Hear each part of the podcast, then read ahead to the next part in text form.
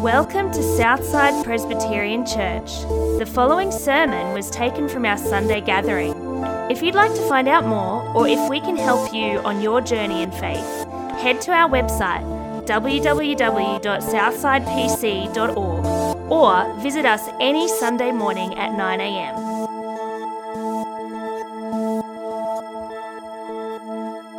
Reading now from John chapter 14, starting at verse 15. If you love me, keep my commands, and I will ask the Father, and he will give you another advocate to help you and to be with you forever, the Spirit of truth.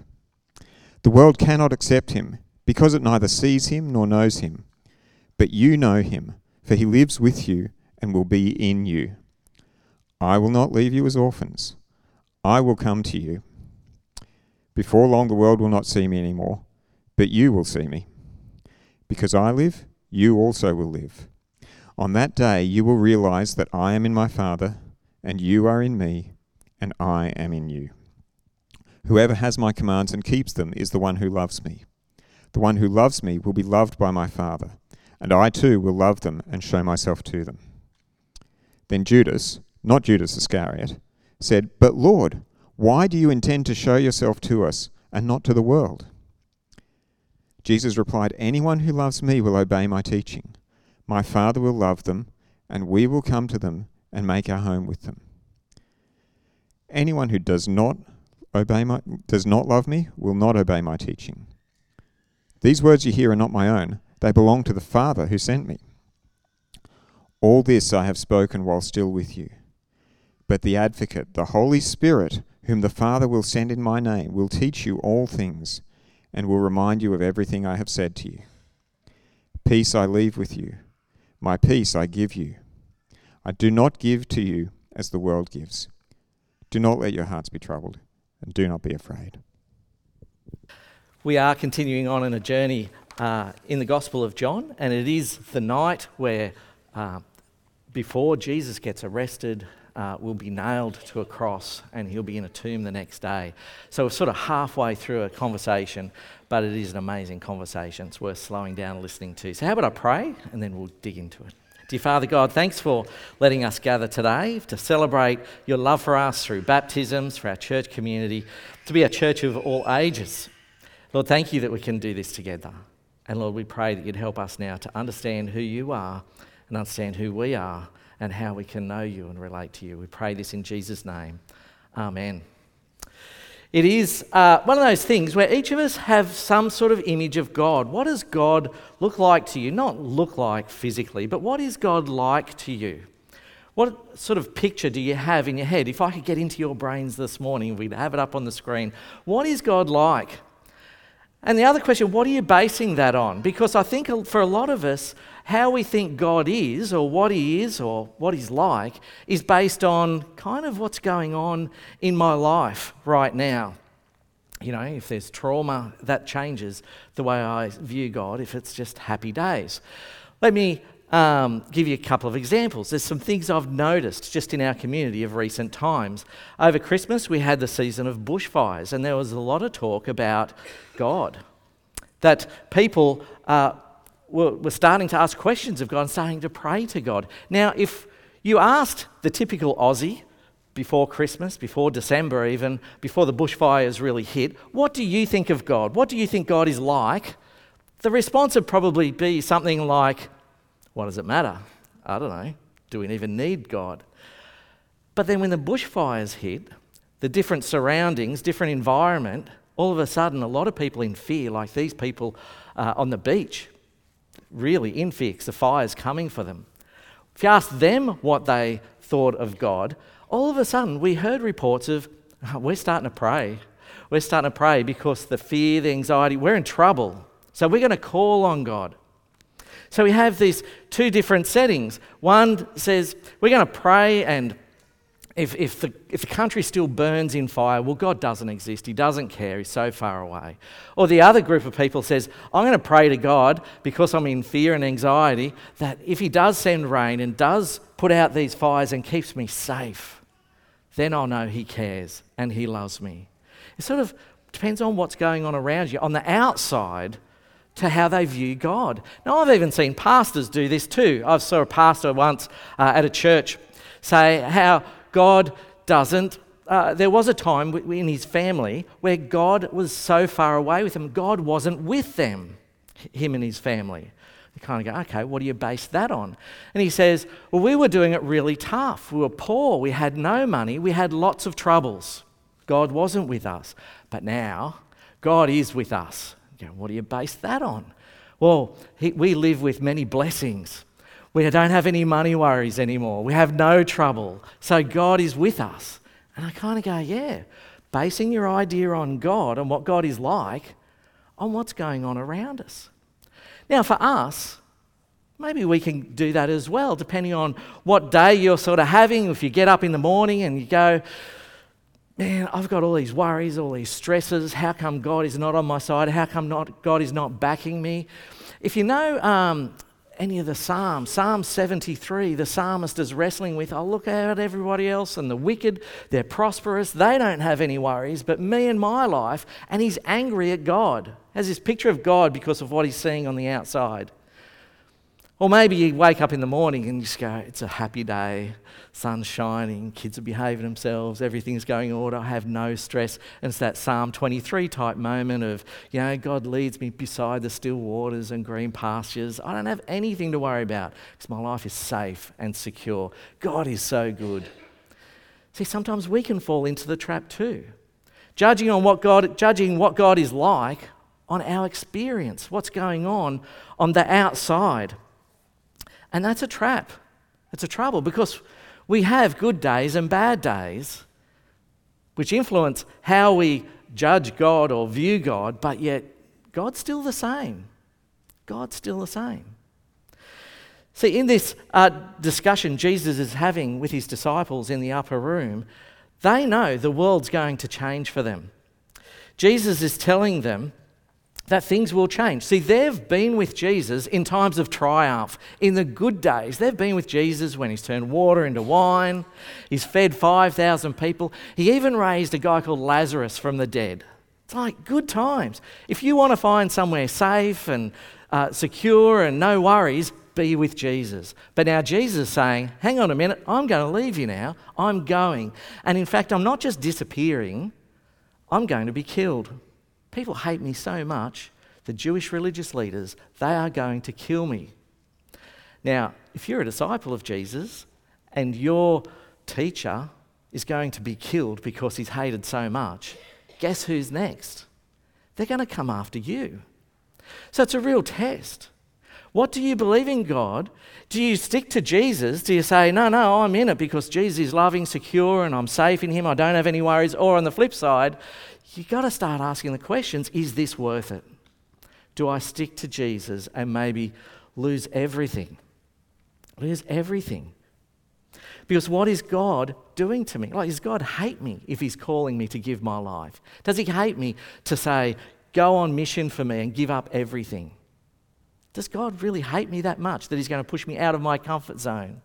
What is God like? Jesus is saying, you need to know God.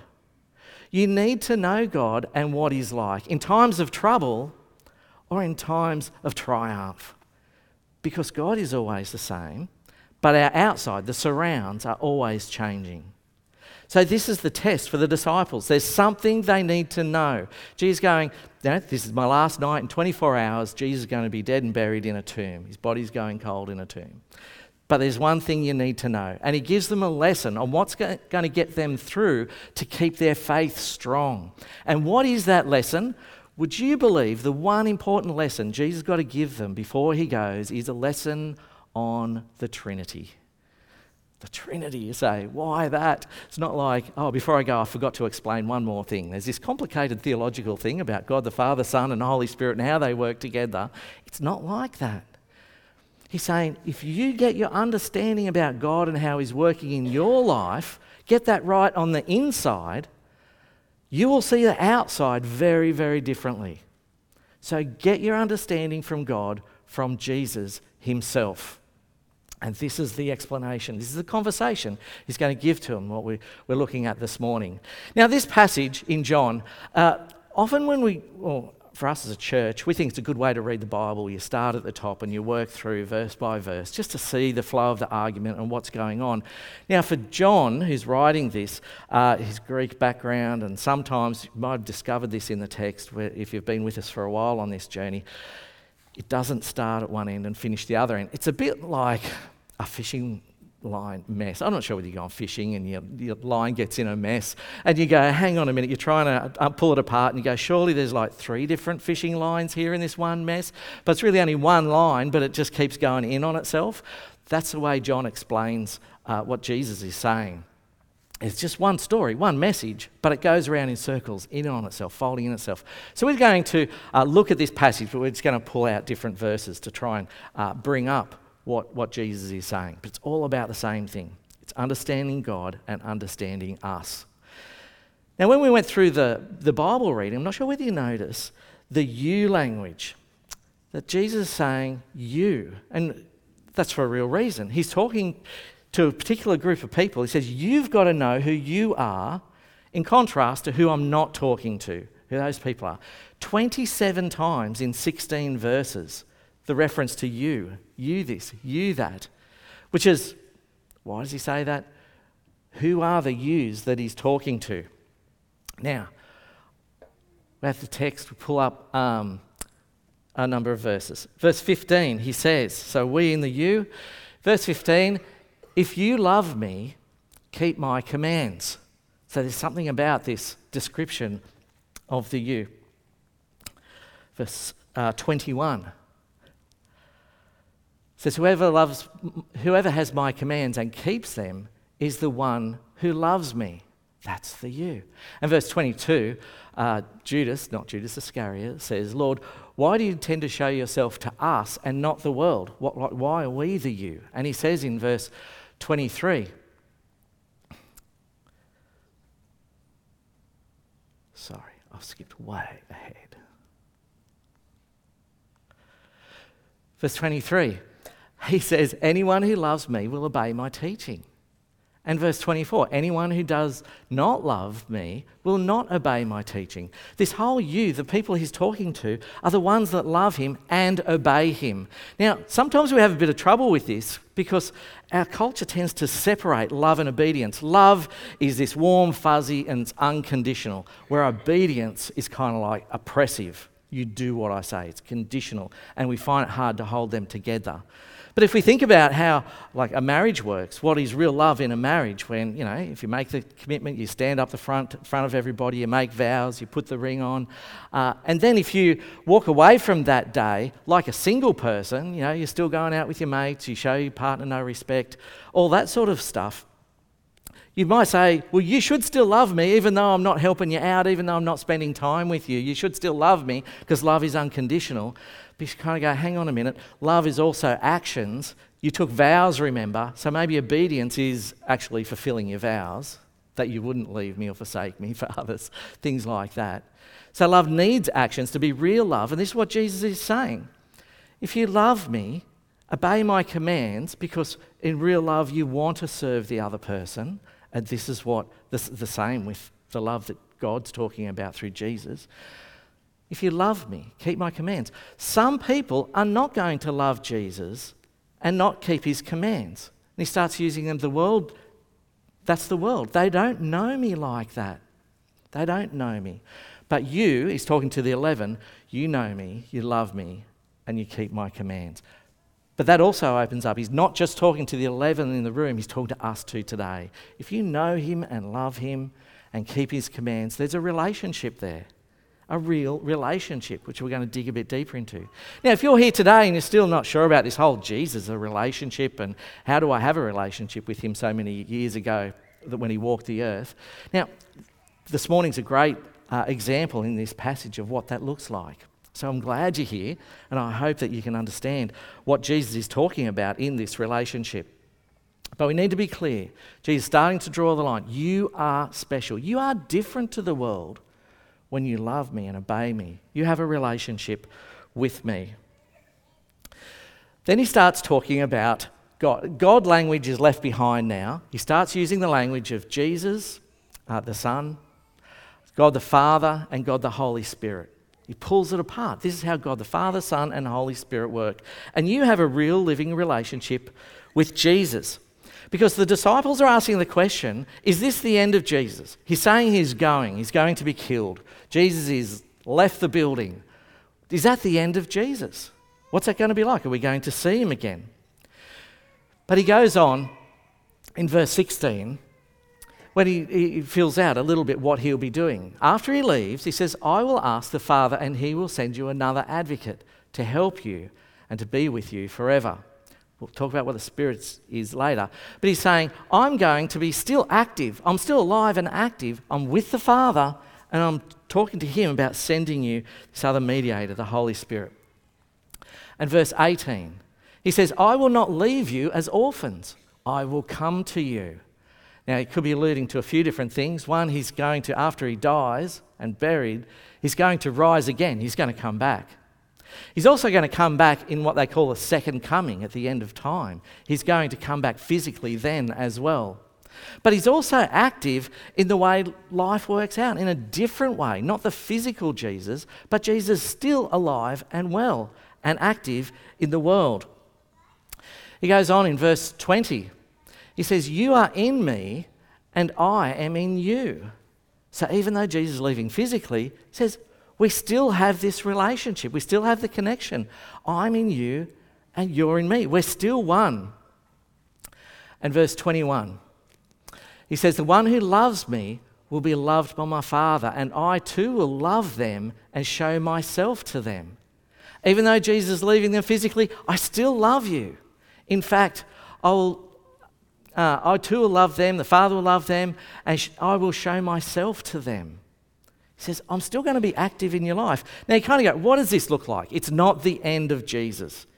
His death, resurrection, he's ascended to heaven, so he's gone physically. You won't be able to touch him, but he's still active in the world. And we see this in the book of Acts.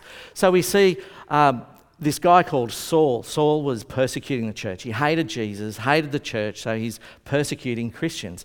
He gets a vision of Jesus. Jesus appears to him. Why are you persecuting me? Why are you doing this to me, Saul? He sees it so clearly. He talks about it as Jesus was in front of him. This is the Saul who then turns into, change the name change to Paul, and starts proclaiming Jesus. Because Jesus is not dead and gone, he's actually still alive and well, working in the world. So Jesus is not, won't be with them physically, but he'll be with them in other new ways. So we still have a relationship with Jesus we also have a relationship with the Father. Now, sometimes we see Jesus and we sort of get to know Jesus because he was human, uh, he's relational, but the Father, Father God, is distant. What is he like? It's harder to know. But Jesus says you've got a relationship with him too. You see in verse 21, where he says, Whoever has Whoever has my commands and keeps them is the one who loves me. The one who loves me will be loved by my Father. See, often we get this idea of Jesus is the nice part of God. He's the gracious part of God. He's going to die for my sin. The Father God, He's up high and He's angry. He wants to punish me for my sin. And he's, I don't trust him because he's the father that's angry and heavy handed. Where Jesus says, No, if you've got a relationship with me, and I love you for that, but if you have a relationship with me, you also have a relationship with the Father, and He loves you as well. A relationship with Jesus is a relationship with the Father. Now, Jesus is going physically, but He's going to do a job. And where's He going and what is He doing? It says in verse 23 Jesus says, Anyone who loves me will obey my teaching. My Father will love them and we will come to them and make our home with them. So not only will there, be love from the Father and Son, we're going to make our home with them. Now, this is an interesting use of word, this idea of making a home with us. If you were here last week, or no, uh, earlier on in the chapter, Ben explained it last week, when it talked about Jesus saying, I'm going to prepare a place for you. My Father has a house, a house with many rooms, and that's what he's going to prepare for him. This idea of a home and a house is actually the Greek word, if we take it more uh, literally, is a dwelling place. So my Father has a dwelling place with many rooms. Now, here, same word, he's saying, uh, we will come, Father and Son will come to them and make our dwelling place with them. The Father's going to dwell with those he loves, those who uh, obey, love Jesus. He's going to dwell with us. This is significant because if you know the story of the Bible or the story of human history, God never dwells with man as individuals in the lives of individuals. He dwells corporately. Let me give you a few examples. So in Genesis, we see God's in the garden with Adam and Eve. God doesn't dwell with them, He comes and goes with Adam and Eve. What about Israel? Israel are going through the desert. So Israel are God's children, it's His nation. God says, I'm going to dwell with you through the fire and I'm going to lead you through the desert. So He's in the fire. He's not with individuals, but Israel are following them. He's living with them through the fire. Then they have the tabernacle, the, the tent, basically. He says, I'm going to dwell with my people in the tent. But He's not dwelling with Moses as an individual, he's dwelling with his people. Then we had the temple. The temple uh, was a place where God dwelt with his people. So God was there at the temple, not in the hearts of men, but in the temple. If you want to meet God, you had to go to the temple. And in the temple, there was this back room where nobody could go. The presence of God was so great. You didn't go past the curtain into the back room where God was. That's where his presence was. You couldn't get that close to God. So this is a change. This is new. Jesus says, I'm going to the cross, and this is going to change everything. Not only will you be able to relate to the Father, but the Father and Son are going to dwell with you. With you. Not as a nation, with you personally. We see that play out. When Jesus goes to the cross, he, what he's doing there is uh, he was sent on a mission to bring us to the Father. And he does that by dealing with our sin. So, the sin that breaks our relationship with the Father. So, Jesus says, Give me a sin. All that stuff you did, the, the, rebellious acts against God, give it to me. I'm going to die on the cross. I'm going to deal with the sin that's keeping you from the Father. And when Jesus dies his last breath, he's dealt with your sin. And at that time, some of the Gospels mention something happens in the temple. The curtain that was between God and man it says the curtain tore in two from top to bottom. The curtains are open. God is no longer in his back room. God's coming out into, into the hearts of men. He's not dwelling in the temple anymore, he's dwelling with us. This is significant. Jesus says, I'm going to the cross. But you know what the outcome's going to be? There's going to be better. You're going to have you're going to experience real love from the Father because he's going to dwell with you. That's what we experience today in a way that nobody in the Old Testament experienced, nobody in history before the cross experienced. Jesus saying, This is new. This is how the relationship with the Father will work. So we not only have a relationship with the Son, we have a relationship with the Father, we also have a relationship with the Holy Spirit. And you kind of go, well, hang on, if we've got Jesus and he's dealing with our sin and brings us to the Father, we've got the Father living us, kind of like, do we even need the Holy Spirit if we've got God living with us, in us? Well, yes, we do. Jesus explains, verse 16. He says, And I will ask the Father, and he will give you another advocate to help you and to be with you forever the Spirit of truth. The world cannot accept him because it neither sees him or knows him, but you know him, for he lives with you and will be in you. There's a whole lot going on in that verse. We'll just point out a few things. This word advocate Jesus says another advocate. Jesus was a kind of advocate before. Now, the, strange sort of word that we use today, but the best way to, to describe what an advocate is is like a lawyer who's on your side, which is nice. A lawyer who's going to speak up for you and defend you and stand up for you, to speak well of you. And this is what we see Jesus doing when he goes to the cross. He wipes our debt, and he, uh, other parts of the New Testament explains how Jesus goes to the Father and pre- presents us as perfect, as righteous and justified, starts using legal type language that we're okay to meet with the Father. That's what Jesus did. But the Spirit's job is an advocate as well.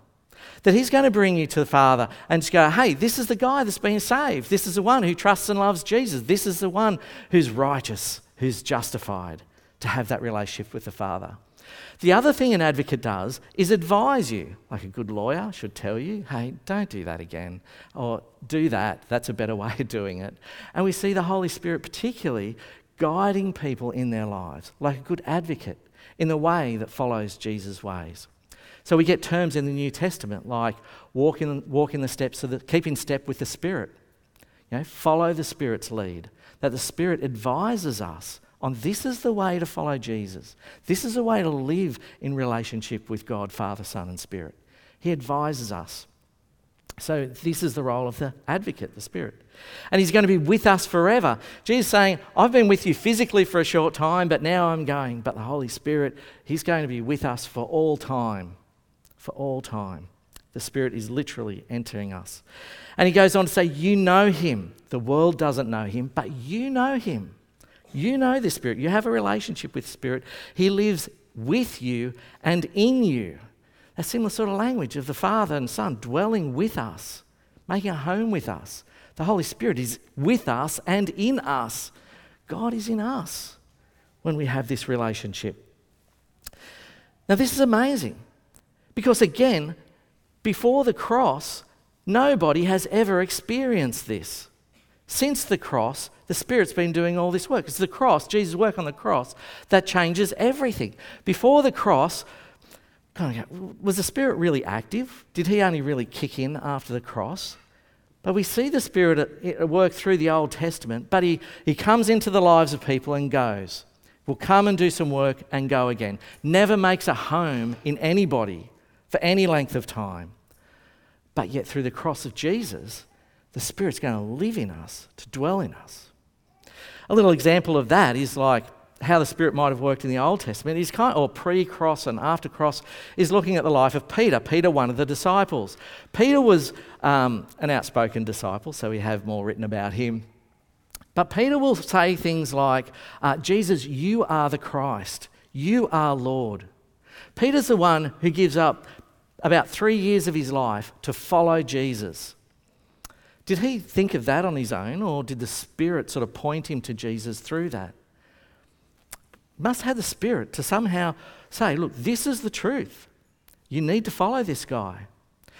But then Peter also says things like, and we saw this a couple of weeks ago when Jesus is washing his feet. He goes, Don't just wash my feet, wash under my arms, wash behind my ears, wash everything. He comes out with dumb stuff as well. Jesus, I'm going to die for you, let alone the next day he's going to deny him three times. Did the Spirit lead him say that? It's like, no, he'd come up with that all by himself, I'm sure. So the Spirit's kind of helping him, but not the whole way. After Jesus dies and rises again, uh, and goes to heaven, the disciples gather in a room, and this day called Pentecost, where the Holy Spirit does enter them in the way Jesus is talking about. The Spirit does come with them and in them and comes in their lives. Now, we don't see Peter denying Jesus because he's fearful and scared. Peter's going out to preach to the Jews, thousands of Jews who just killed Jesus, and now Peter saying, I'm a disciple of Jesus, and you know what you've done? You've killed Jesus. And the Spirit uses him in boldness to say amazing words pointing to Jesus, and thousands repent, thousands believe. The Spirit's at work. It's different. The Spirit's in him, with him, and making his home in him. The Spirit does all that. But the Spirit's not all about himself, it's pointing to Jesus. So if we drop down to verse 25, Jesus says, All this I've spoken while I was still with you, but the advocate, the Holy Spirit, whom the Father will send in my name, will teach you all things and remind you of everything I've said to you. The Spirit's not another God, but He's a part of the Father's Son. And the Spirit's going, Hey, I'm not your Savior. Jesus is your Savior. And I'm going to point you back to Jesus. I'm going to keep pointing you back to Jesus. Here's the way to be saved. Here's the way to the truth, the one and only truth. I'm not your Savior, but I know this guy. You can trust in Jesus. That's what the Spirit's role does. Keeps pointing us back to Jesus, our advocate, our advisor that lives with us. So we have this relationship with the Father, the Son, and the Holy Spirit. We could say we have a relationship with God. But we need to understand God's very vague. What does God even mean? Father, Son, and Spirit.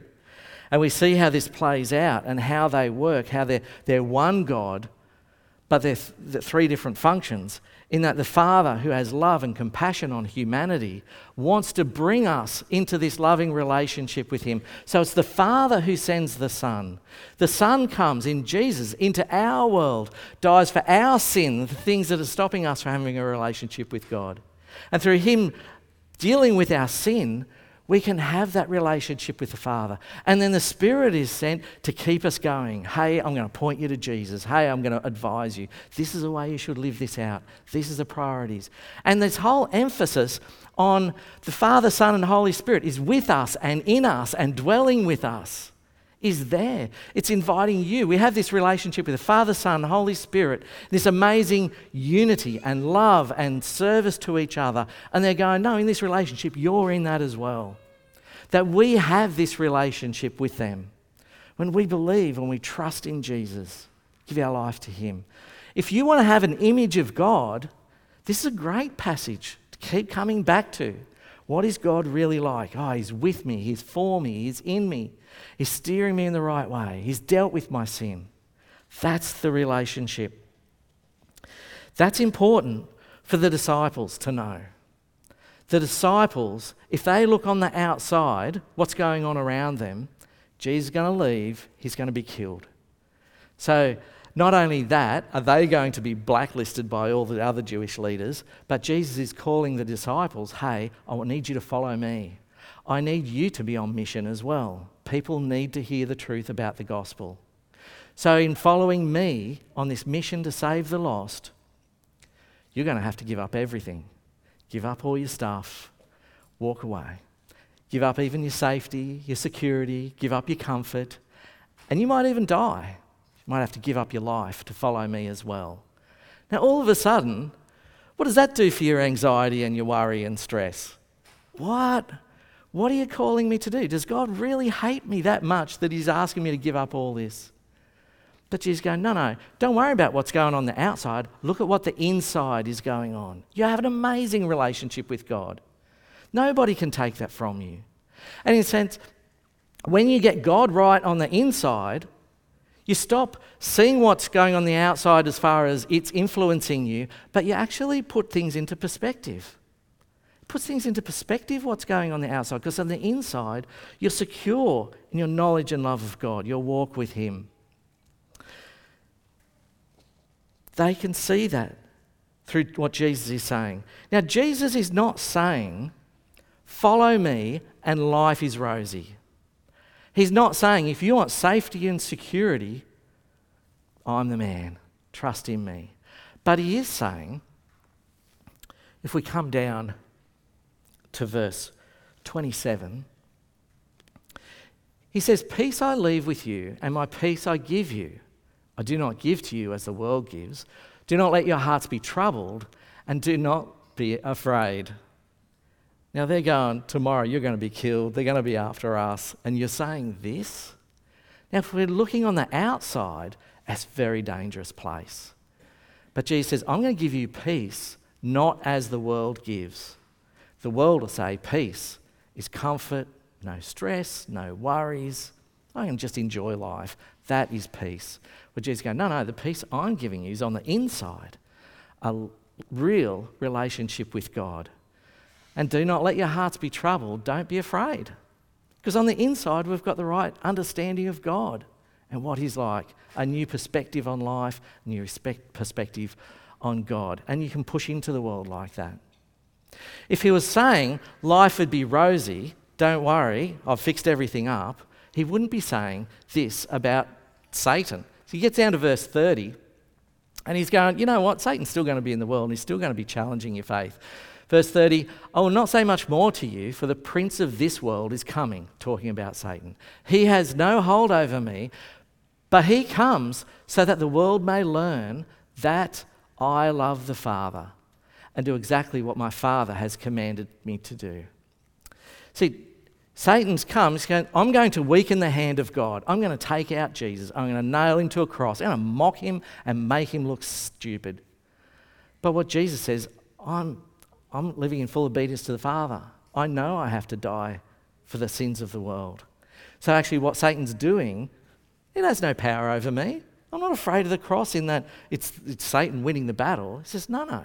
It's proving to the world that I love the Father and obey the Father. And it's actually strengthening the hand of God by Jesus going to the cross. So Satan is active in the world. But Jesus, that's on the outside.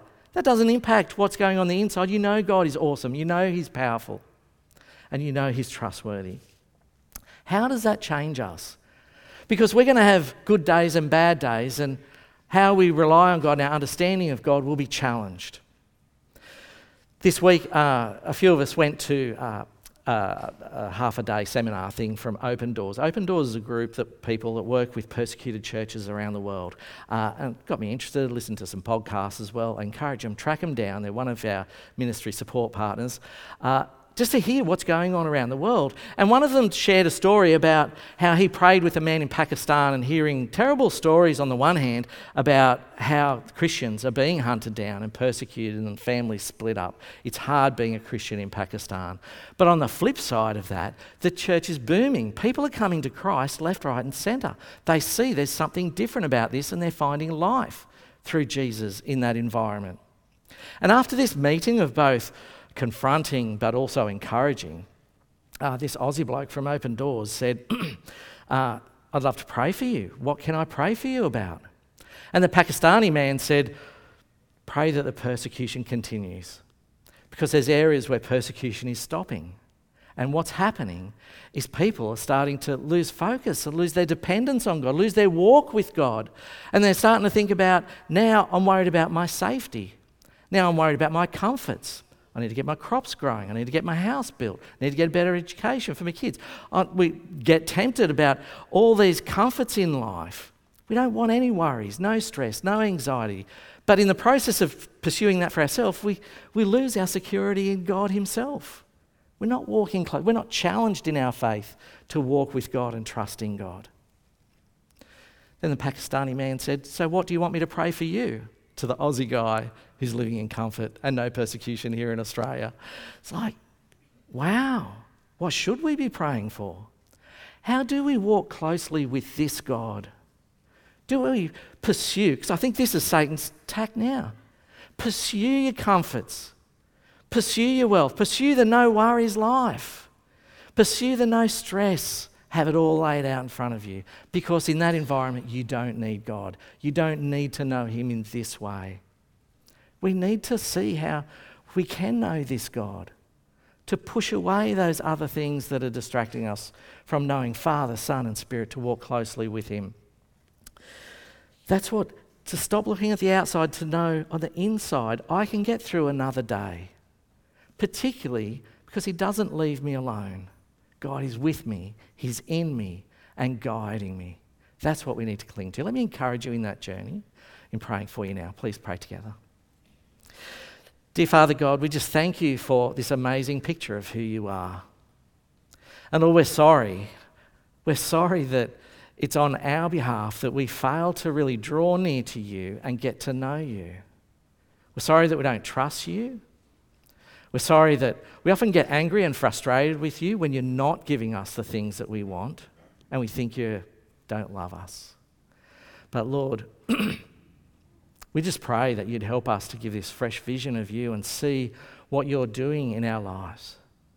That through the cross, everything's changed. That you've come into our world, into our lives. That we can have a genuine relationship with the Father, with the Son, with the Holy Spirit. Lord, when you speak to us through your Spirit, when you advise us your ways, help us not to ignore you, but draw near to you, to follow you. Lord, help us to know you intimately. We pray in Jesus' name. Amen.